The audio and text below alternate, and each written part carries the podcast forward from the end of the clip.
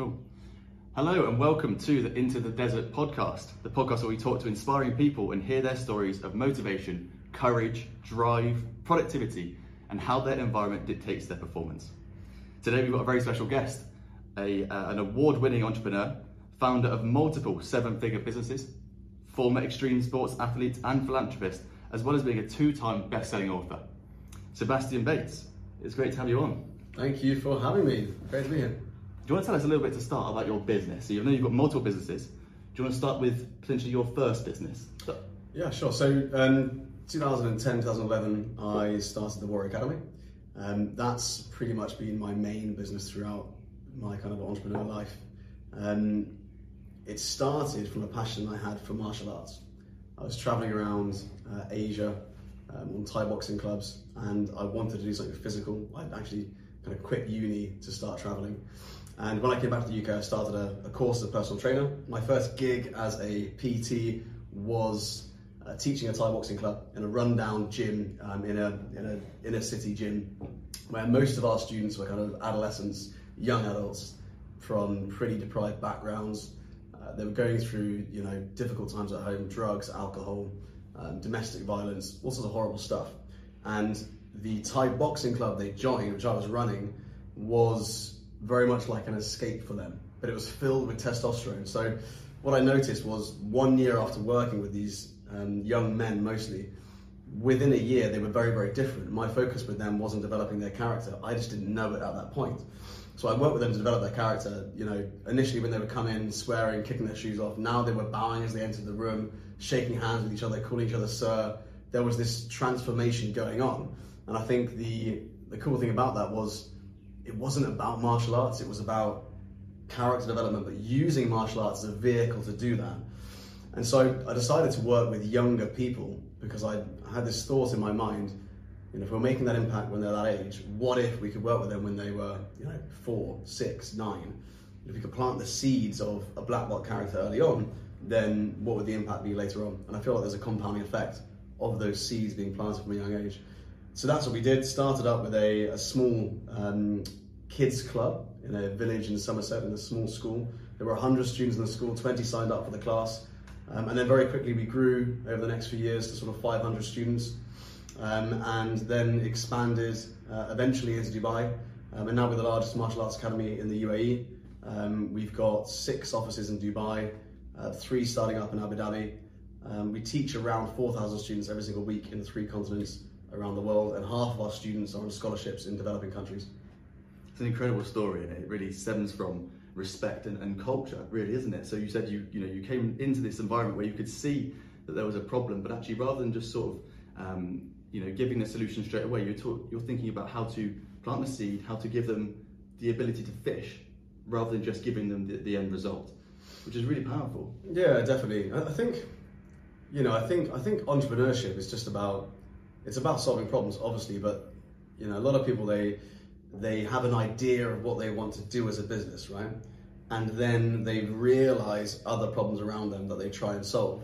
And you know, my, my idea was to run a Thai boxing club and be a personal trainer. But then when I started seeing other problems and just being open-minded and listening to the market, um, and then you know responding to that and trying to solve those other problems, the business then evolves. And I feel like that's the kind of startup energy that a lot of people You know, if you're open-minded and you're creative, and you're able to solve different problems. And and yeah, exactly that. I think our approach has always been about empowerment with the Warrior Academy, and you know, planting those seeds, you know, giving them a hand up, not a you know, not, not a hand out, not a hand up sort of thing. Do you know what I mean? It's it's about helping them help themselves, and that's the same way we approach bullying with the Not a Victim program, um, and also now with the Bates Foundation, working with children orphanages. We're trying to work with them to empower them so they can go and do things for themselves. Yeah, it's, it's incredible stuff. And, and so you're talking there about problems and, and things to solve and being a, maybe a creative problem solver in what you're doing. How have you found 2022 so far as a year? It's been difficult for a lot of the world. It's coming into 2023 now. We're in uh, early November. What? How have you faced 2022 and how has it been a challenge for you? So 2022 for us has been a huge shift, ultimately from a lifestyle business to a performance business. I think the beginning of this year we had about nine employees in the UAE.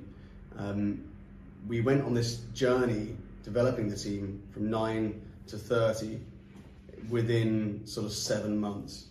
Um, when I when I kind of look back at where we've come in that you know such a short amount of time, it's it's you know it's there are so many different challenges that we had to solve culturally within the team, uh, from a structure point of view, from a, um, strategy point of view. The, the lines of communication then change massively when you've got you know you go from a team of nine to a team of 30 you know it's one conversation can can be had with you know several different people and it can mean something very different by the time we get somewhere else i think for us the biggest shift was you know we, we needed alignment so we started off the year with the annual uh, retreat which we had to rebrand as annual not a retreat which i know you're aware of um, which was an amazing three days but we pretty much took our took our team from around the world uk and dubai on this journey through our three core values team first think big take risks um, and yeah, that was a that was a game changer for us and a really great way to start the year up. But um, I think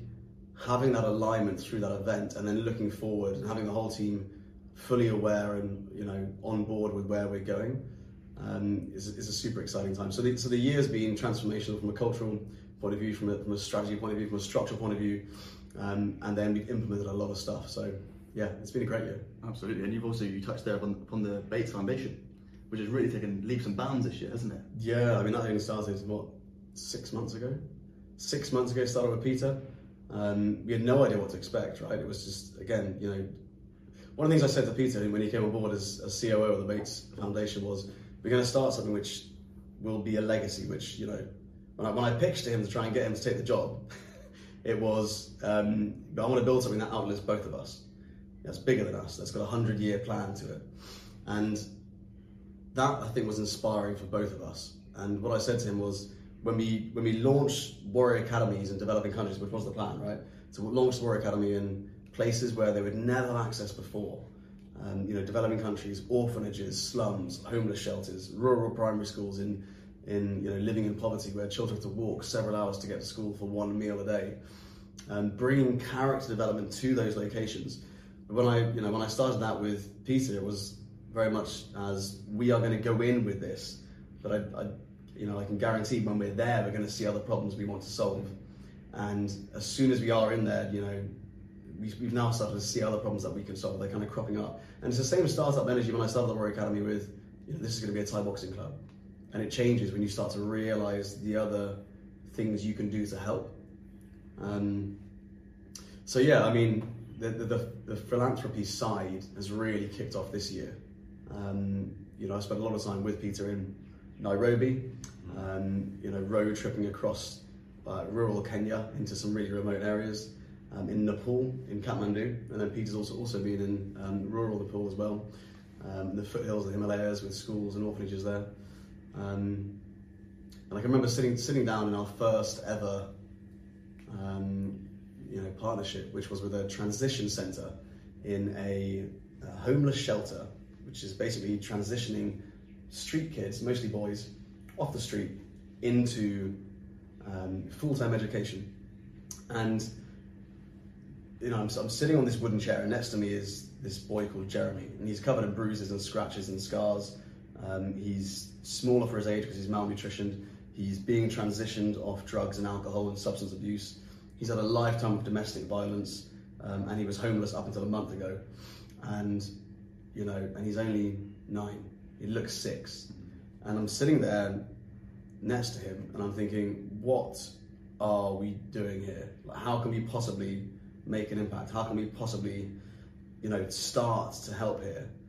Um, and, and, I, and, I, came to the realization as I was looking at him and the kind of 30 homeless boys in front of me that you just start.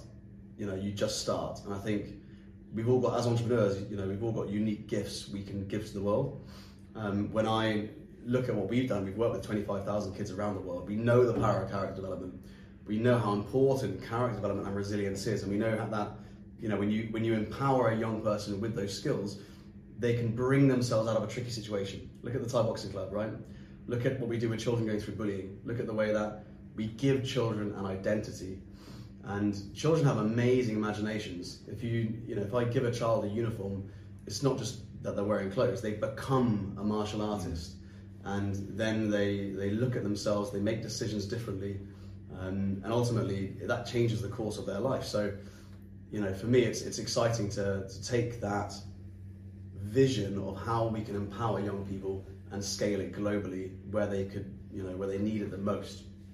That's the issue I was going to touch on there. So it's amazing that what you've taken there for your own development, your own methodology through the Warrior Academy. I know you used the three C's there, and you've been able to use it everywhere, implement it in other places, find other problems, and solve it with the same methodology that you built to, to help kids in in Dubai and in the UK. Yeah. And so, so Well, yeah, I mean, methodology is, is one of those key milestones, right? Mm.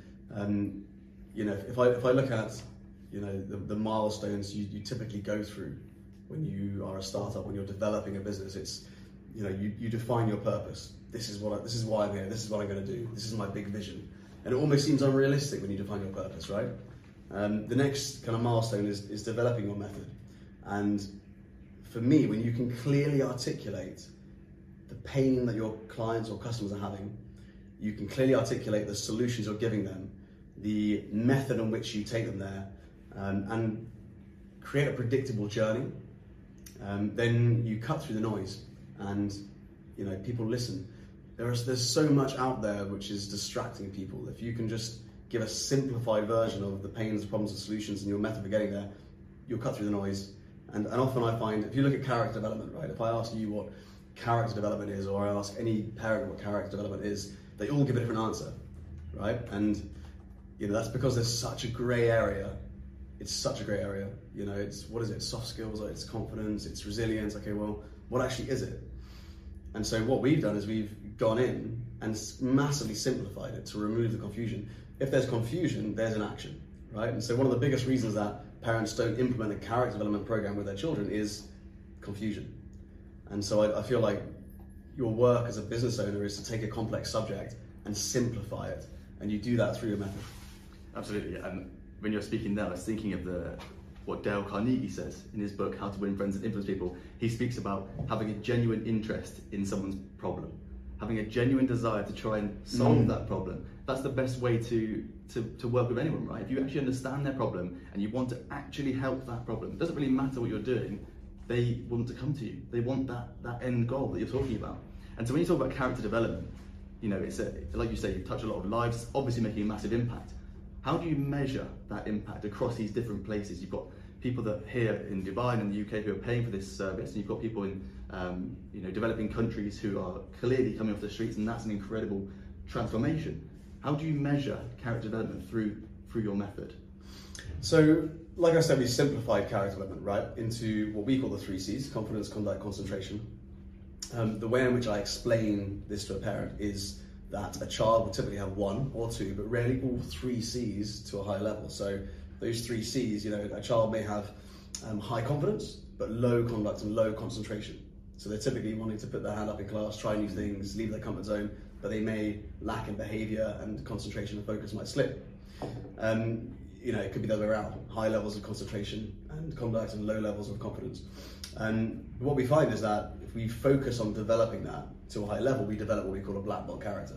So that's our goal. Parents join us and they think that their child needs a black belt, but ul- ultimately we give them as a black belt character. And when I look at how we analyze that, the first thing we do, the first step, is we ask parents to develop a or to fill in a breakthrough area assessment. So that breakthrough area assessment actually gives a parent a score on their child's confidence, conduct, and concentration. So up until this point, and I've never seen a, um, a character development organization out there that does this, that actually analyzes and gives a score for their child's character.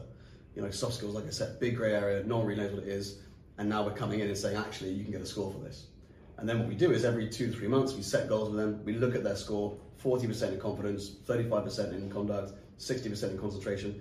Okay, let's work with you to develop your, your confidence by 20% in the next three months. When you can sit down with a parent and say, your child's score in confidence is going to rise by this much, you remove that confusion, you make the path predictable, you set targets on the way, and then the whole journey becomes like this remarkable transformation. And so that's what we do, and we've had some incredible results. We're, we're really data driven. So the um, if I look at you know look at the last couple of years, we've we've got you know we've interviewed thousands of parents, and we've got over hundred thousand data points, um, which you know have, have shown that you know the stats I can't off the top of my head, but something like confidence within the first 12 months, on average, increases by 80%. You know, conduct increases by about 12 to 13%. Concentration increases by about 40%.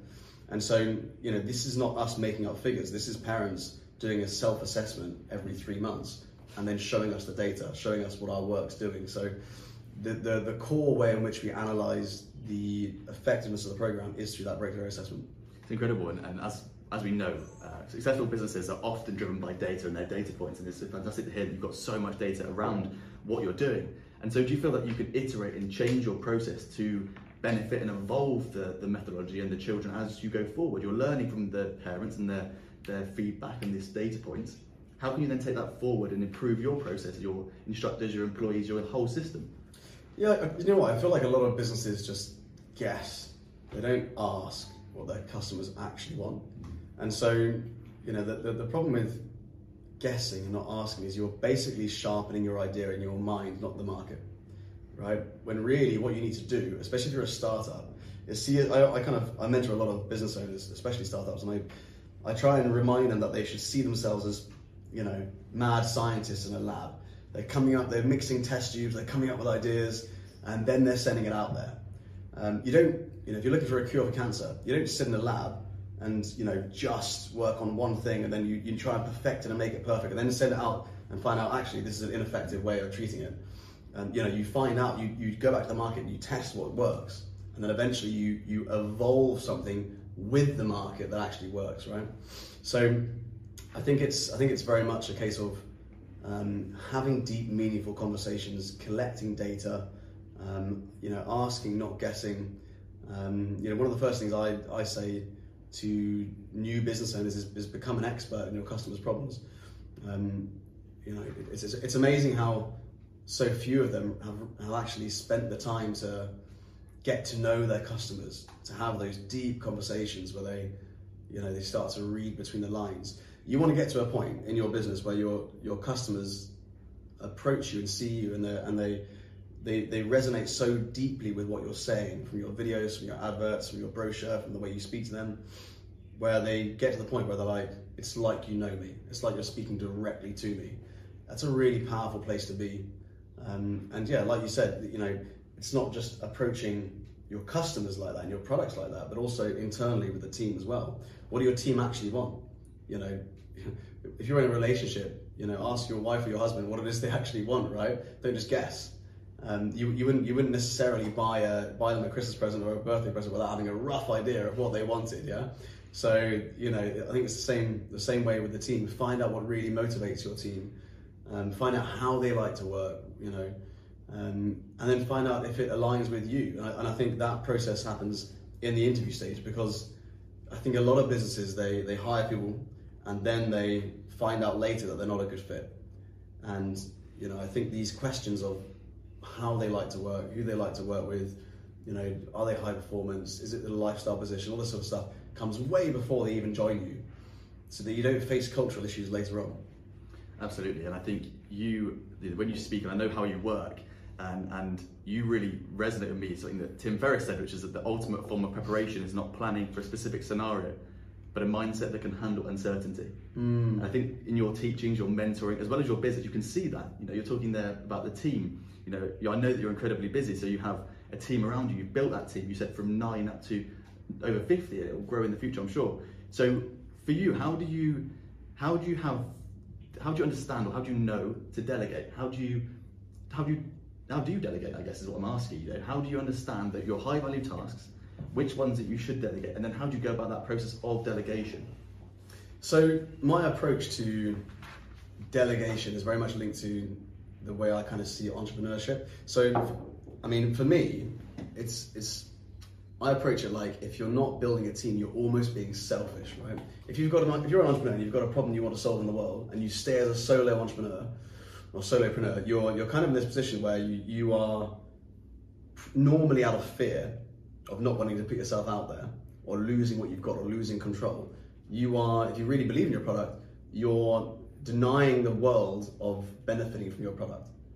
And so, A, that's a bit selfish, right? B, you could provide employment to people. So you could actually go out there and help the world by delegating. So those two things fuel what I want to do, you know, what I feel that entrepreneurs should do. But I also see it as, you know, you, whenever whenever I have delegated and built a team, I've, we've gone so much further, and it's been more fun, right? Entrepreneurship can be quite a lonely game, really, right? And I, the first few years when I was an entrepreneur, it was on my own, and you know, as soon as I started getting people around me, it was it became a team sport, and it was so much more fun and enjoyable. Um, you know, you shared the ups, you shared the downs. You know, so so often when you, you you know when I started out, I had no friends who were running businesses, and so when I spoke to friends who were employed, they just didn't get it. They didn't understand the you know, the kind of disgusting work ethic you've got to have of working 18 hours a day, but feeling like you're only working four because you're so passionate about it.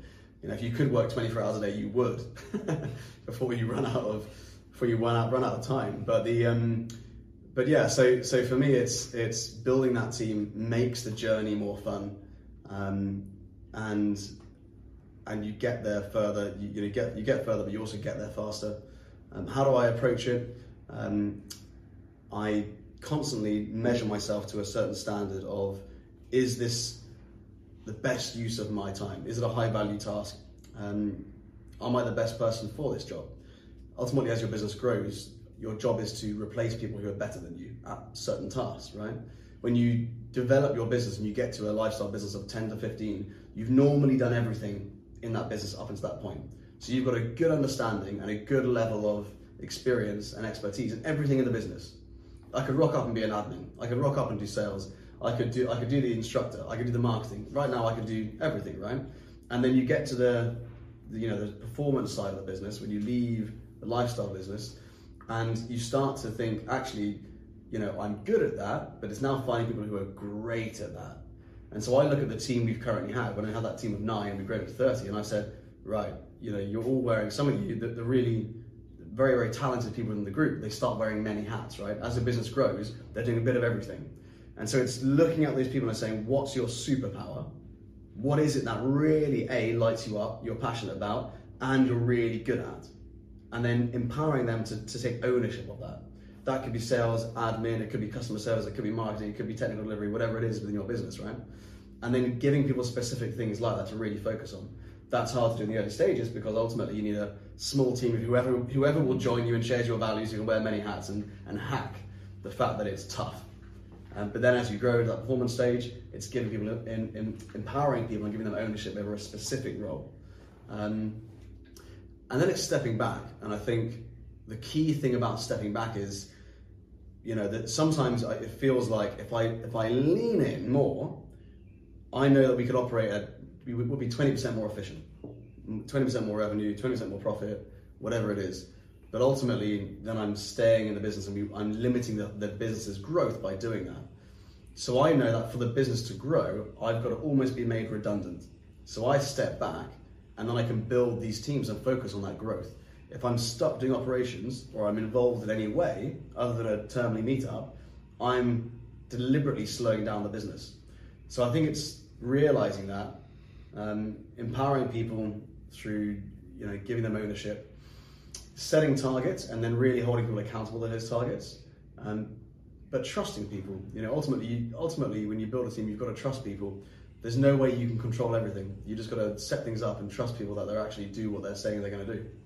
That's really interesting, actually, because I, I, was going to move on from that one to talk about the idea of the ethos that we both, I think, uh, agree with, which is that culture attracts talent, right? So you're talking mm. there about how you've how you've delegated, how you've built a team, how you've made everyone productive and empowered them. But actually, you've also got a culture there of, um, or a problem where you've brought in people that are high performers, mm. people that are, you know, through your own admission, are better than you at certain things, and you've attracted them from bigger companies, right? So you've had to then put a culture in place to let them thrive. So what is your what's your tip on that? How do you get someone in who you know is better than you? You know they might be paid you know, a good, a decent salary. They had other options, but they've come to you because of your culture that you've built. Yeah. How do you? How has that happened? How have you done that? I think the world's changing. I think people don't just want a job. They don't just want to make money. They want to. They want to do something inspiring. They want to have. You know. They want to either have an amazing lifestyle. They want to be a part of something special. Right. So.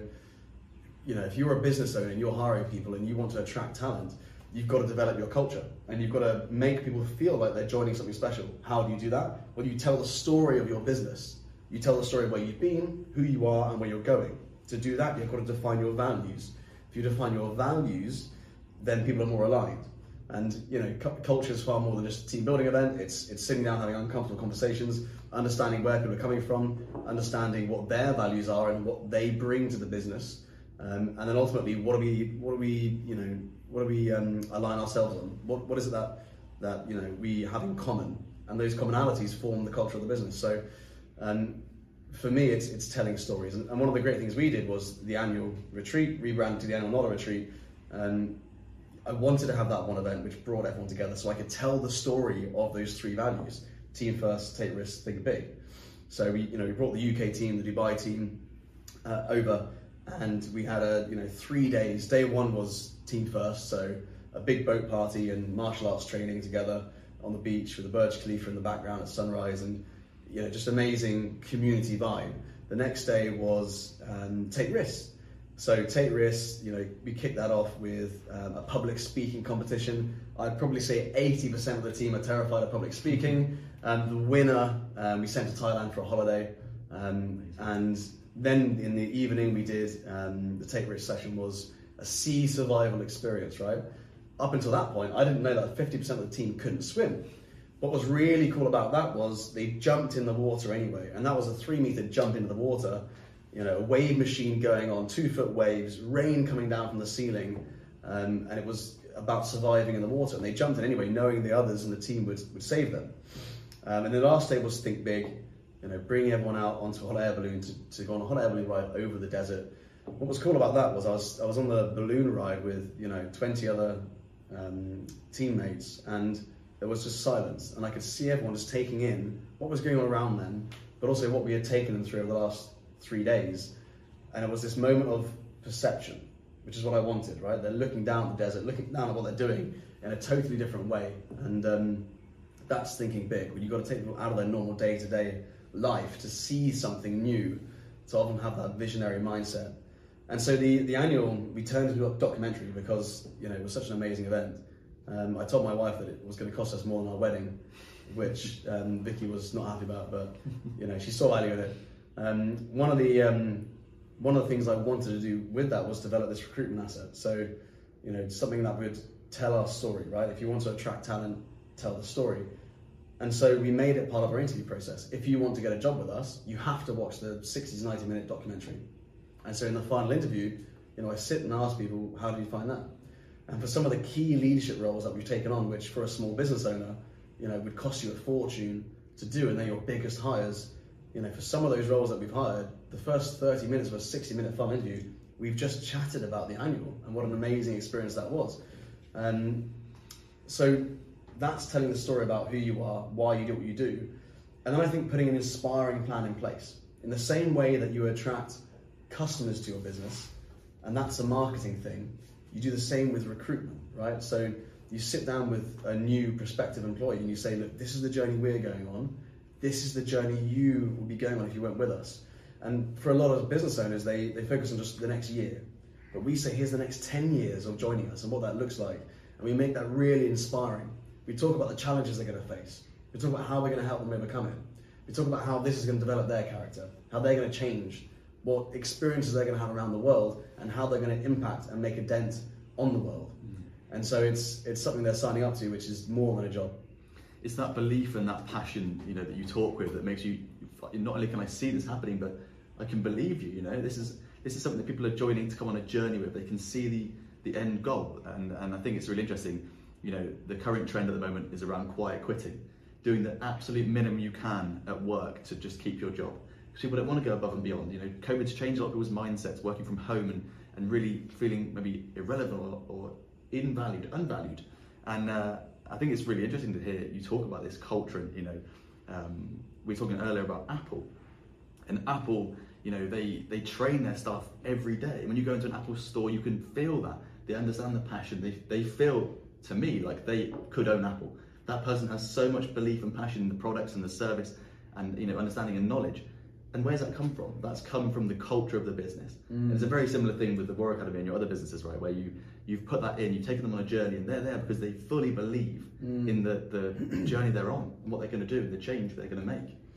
Yeah, hundred percent. It's, it's it's you know it's sometimes when I walk into a business and I speak to speak to someone. Let's say you go to a restaurant, right, and it's you speak to the the waiter or the waitress, and they refer to the business as they rather than we. For me, that's just such a clear indicator that you know there's a separation there and there's no alignment. Um, so it's, it's it's things like that where if you've got that alignment, I just feel like the business takes on this new life and it, it, it attracts the right people. And, and like you said, we're quiet quitting, right? I mean, quiet quitting. When I look at quiet quitting, I just I just find it so sad that someone would be willing to, you know, go to a job, spend so many hours of their day in a job, just to earn money, and then go home and have no other enjoyment or fulfillment from that, and do the bare minimum. Um, you know, turn up, bang on time, be the first one to leave, all this sort of stuff and let's let's call it what it is. Really, it's it's it's a lack of character, right? If someone's got a strong character, they're typically ambitious, or at least they've got enough courage to pursue something they're passionate about.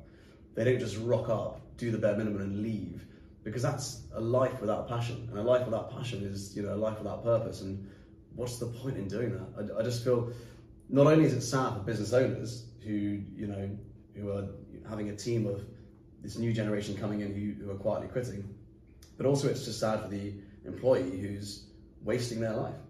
And it's you know for me it's you know quiet quitting is is is I'm, I'm sure it's a short-lived trend, um, but it's an insight right into a culture who um, are sick of that kind of typical nine to five and they want something different. And that's an indicator that you've got to bring on the right people who are inspired by your mission, who want to join, join you on the adventure.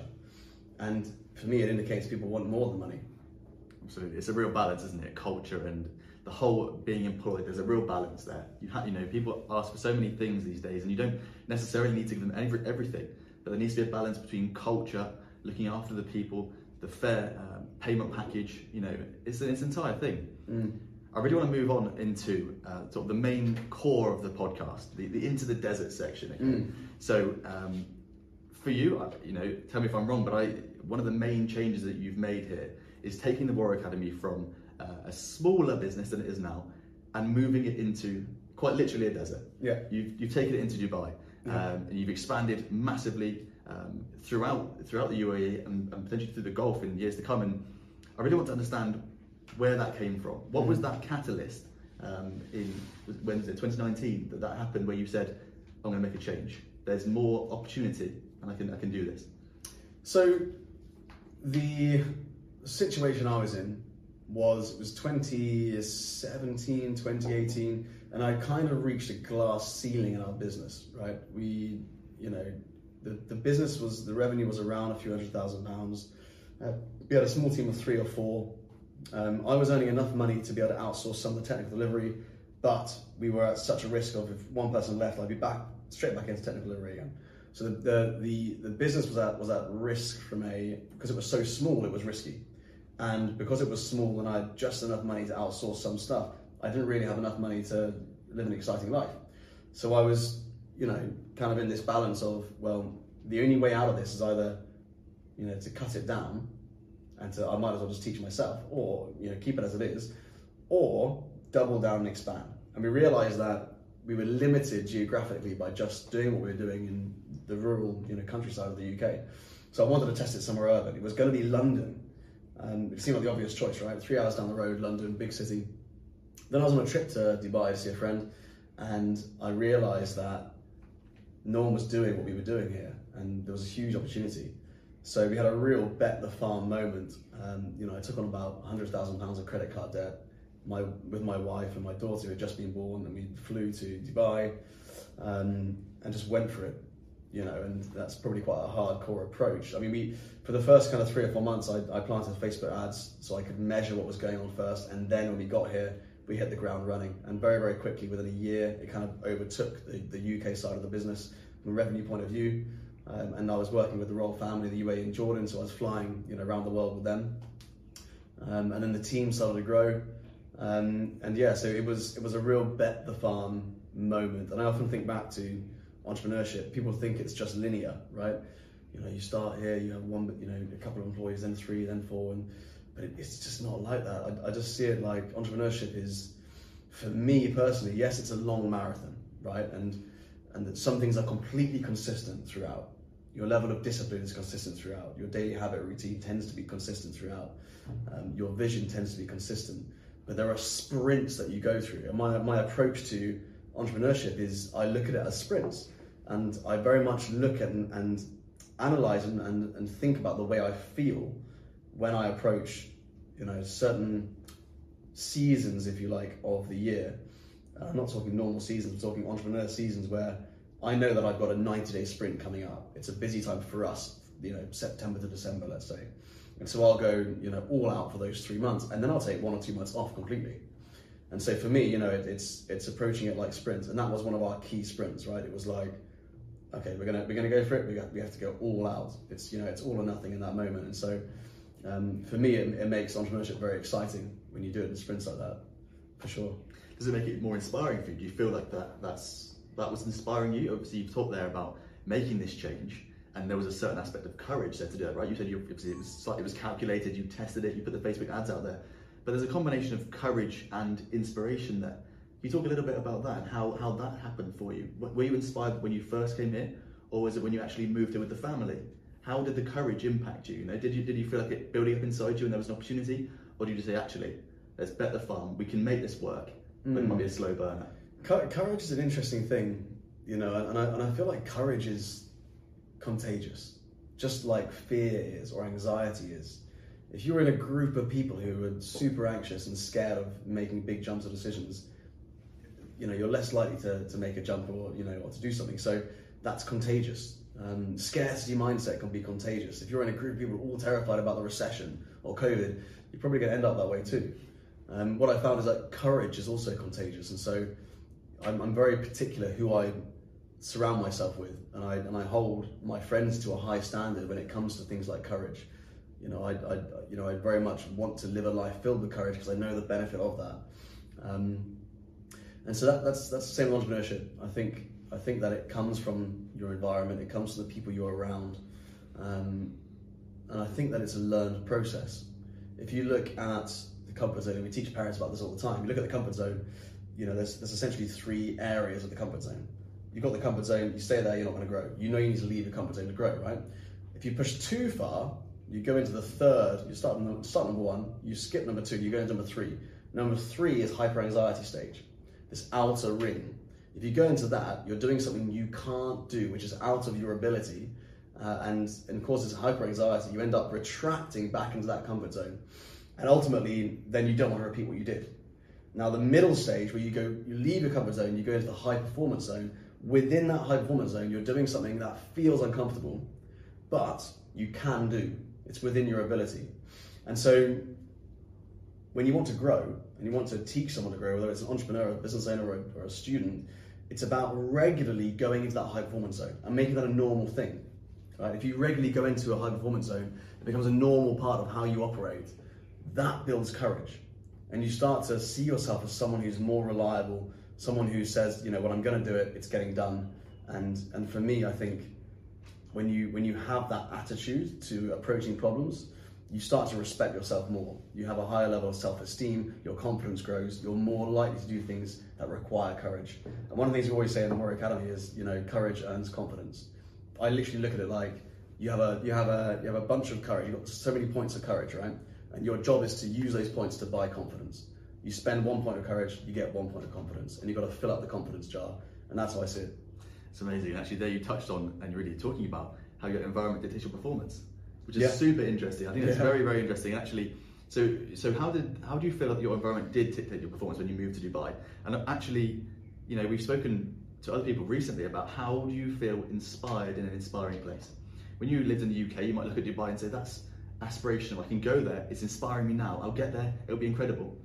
How do you how do you maintain that inspiration in an inspiring place where actually it's quite easy not to go downtown for a few weeks or not to go to the marina or not go to the palm. Yeah. So how do you maintain that and how is your environment here dictated that performance and growth for the business and for yourself? I think when you are in an inspiring place to do your work, and I, and I often think, you know, doing your work in the same place every day can actually sap that, you know, that inspiration you can get used to anything. I kind of feel so. It's for me, it's it's a case of where can I go to feel inspired. Do you, do you know where the best place I find I my best ideas come when I'm on a plane, Mm. right? I don't know what it is. But when I'm on a plane, I sit there, you know, have a coffee, and they, they normally bring food over, and they're you know they're, they're like, "Are you going to eat?" And I'm like, "No, I'm just too busy." Because as soon as I sit on that plane, I'm like, you know, tapping away doing work because it's you, you're on top of the world, right? You're you're you're out, you're looking out the window and you can just see the world, and you're it feels like an inspiring place, and so you do your best work. And so for me, that's like one of the best examples of saying how your environment can can create inspiration or productivity. You know, I, I can go onto that plane thinking I'm not going to get any work done, I'm just going to watch a movie, but suddenly my mind will just get filled with good ideas, and I want to write them down, I want to work on it. Um, and so I think if you can try and fabricate that in your home, that goes a long way. There's, there's certain things I know for a fact which destroy inspiration for me, right? If I'm trying to work in a messy room, um, if there's too much busyness or noise going on, it, it just it just takes that away from me. If there's not enough natural light, all these different things, if there's not, not- if there's not enough space, you know, these different things, it's it's it takes away from that inspiration. So I think, and I guess it's different for for different people, but you know, there's there's certainly a pattern, and there'll be a, there'll be a system for it where there is a system for developing the most inspirational workplace at home, right? And I think it's just finding out what works for you with that. Absolutely, and and what you're talking about there as well is super interesting because it makes you think about discipline over motivation. I know you're a mm-hmm. very disciplined person, so for me, you hear about going on a plane, it's inspiring. I completely agree. But for me, maybe it's inspiring because I'm like, there's loads of movies to watch. I'll get some food, look out the window for a bit. But you're saying no. I have the discipline to say this is where my best ideas come from. I'm going to do work now, which will then last, you know, a few months of sprints for me. And it's the same. You know, we're speaking earlier about um, creativity. The human mind is most creative between the hours of three and six a.m. Something like that, yeah, between three and six, which is a bit unfortunate if you if you love your sleep, right? But yeah, and, and, and I think um, you know this is one of the reasons I, I, I don't have an alarm clock. I get I try to get to bed at you know between eight and nine p.m. I tend to naturally wake up between sort of four thirty and five thirty every day. And the first thing I do is go on a go on a walk. Now, for most people, a half an hour walk's enough. I tend to go on a one or two hour walk. Um, that for me is a time where I come up with my best ideas, I do my best work, um, and by the time it's you know breakfast time, I've done all the work I needed to for the day. I've had a good couple of hours of cardio in, um, fasted, and uh, you know I, the productivity and the knock-on effect of that throughout the day is massive. Absolutely, and, and you know, it sounds like you have to be super motivated to do that, but actually, maybe you'd agree it's it's discipline. It takes 21 days to create a habit. So if you make yourself do this every morning, or you know these different things we're talking about, hmm. you can be disciplined to create habits, like James Clear would say in Atomic Yeah. Habits, and, and make a change for good in your life, right? Do, do you know what? I think it's just. I, th- I think a lot of discipline comes down to people to what people tolerate, and people tolerate negotiation with themselves, right? So when I first started doing this, you know, I, I suffer a lot with arthritis after a base jumping accident, and when I, you know, when I wait, when I first started walking every day, I, I would wake up and I'd be in pain with arthritis. It would take me 20 minutes just to shake off the pain. Um, it'd be boiling outside in the summer in Dubai, it'd be, you know, 35 plus degrees, um, and you know, I'd be tired, and I'd, I'd go downstairs and I'd say to myself, look, why don't I just do work? Have a coffee here, do some work, and then go. Or you know, I've walked, I've walked all week. I don't need to walk today. And what I would say to myself is, I would listen to myself, and I would kind of be like, I know exactly where this voice is coming from, but I'm not going to engage with it. I'm not going to respond to it. I would say to myself, look, I'll have that conversation with you outside when my shoes are on, right? I'm not tolerating a negotiation before I even get there. I'll have a chat with you outside, right? It's that kind of conversation internally, which I think fuels discipline. And, and you know, as you said, there's a big difference between motivation and discipline. People listen to a podcast like this and might feel motivated, but you know, they might go to a workshop or they might read a book or whatever it is and feel motivated. But you know, discipline is is listening to something like this and ta- and writing down three things, and then implementing them that day. You know, discipline is implementation. Discipline is getting shit done. You know, when you know when I, when I look back at a daily habit routine, I always say to myself, if it's on the paper, it's getting done. You know, and, and, and one of the things I touched on earlier was how you develop self-esteem when you do that. You know, if you if over time you you know you know that if you say you're going to do something, it's getting done. You respect yourself more, and so by doing that, your confidence increases. And by doing that, you know what you decide to tolerate in your life changes. Your standards change. I think I think it's Tony Robbins maybe who talks about um, how people should, you know, how important tolerance is.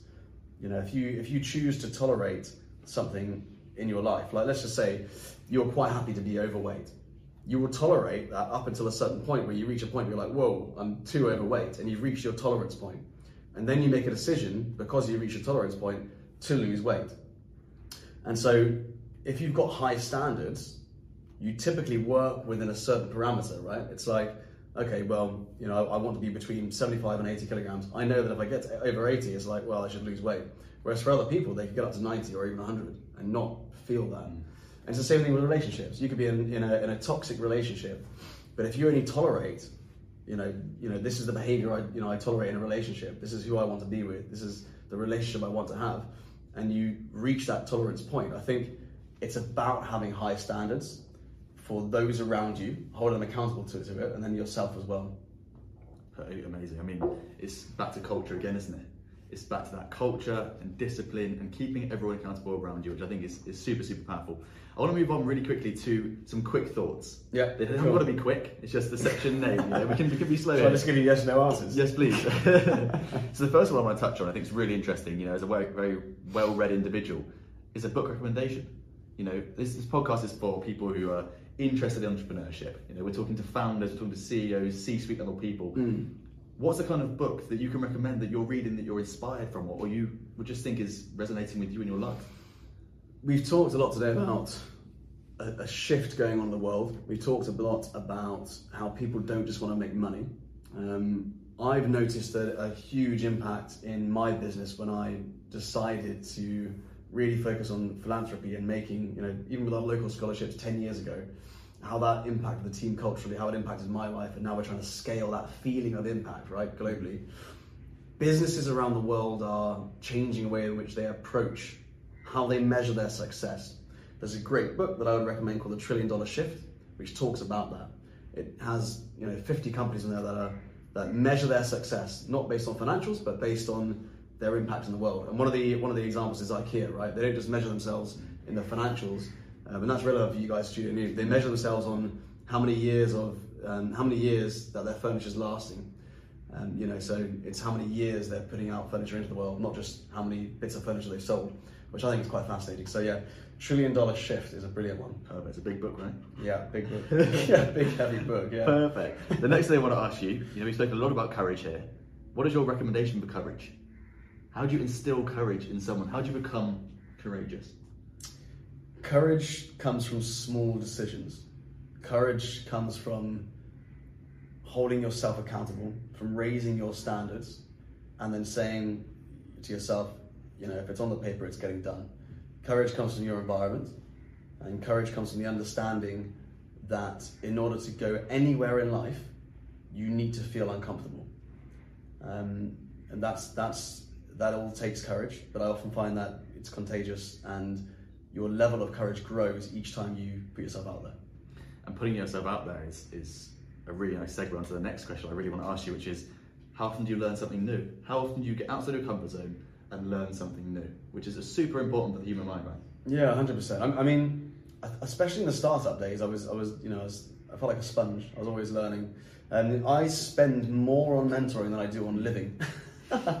which you know is is crazy when I think about it. But also, I think you know people don't invest enough into themselves. They're willing to spend ten thousand pounds on holiday, which is a two week thing, a great experience, but you know that, that could have been ten thousand ten thousand pounds they spend on a mentor for the year who could you know elevate their business or their relationships or their mind or their body.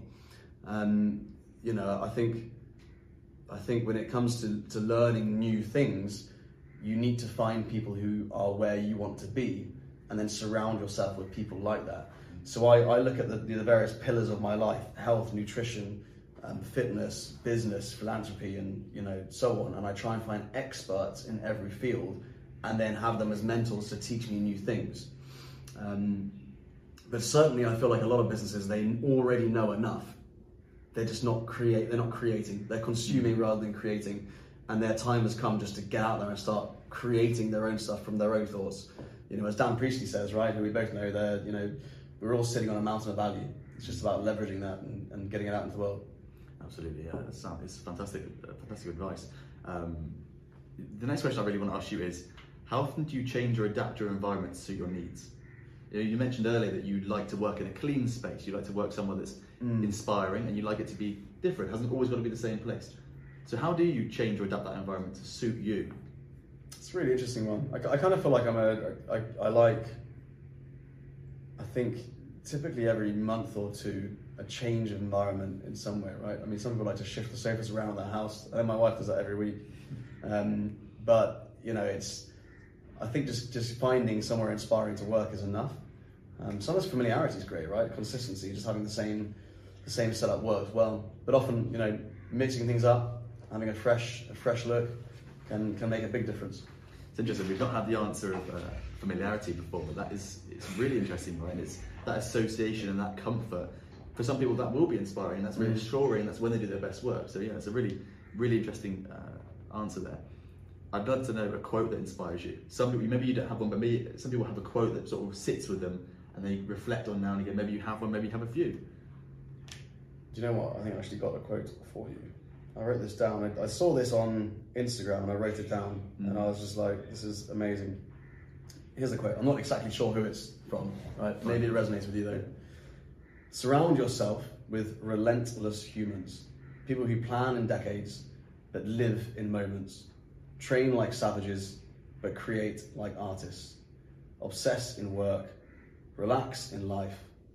People who know this is finite but choose to play an infinite game. Find people scaling mountains and climb together.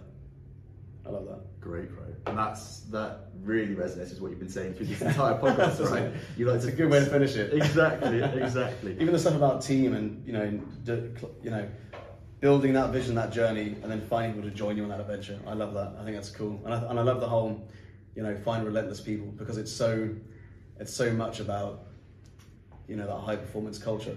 Exactly, Which I it's love. so important. And if it's important to you, that's what you have to surround yourself Mm. with. Right? Exactly.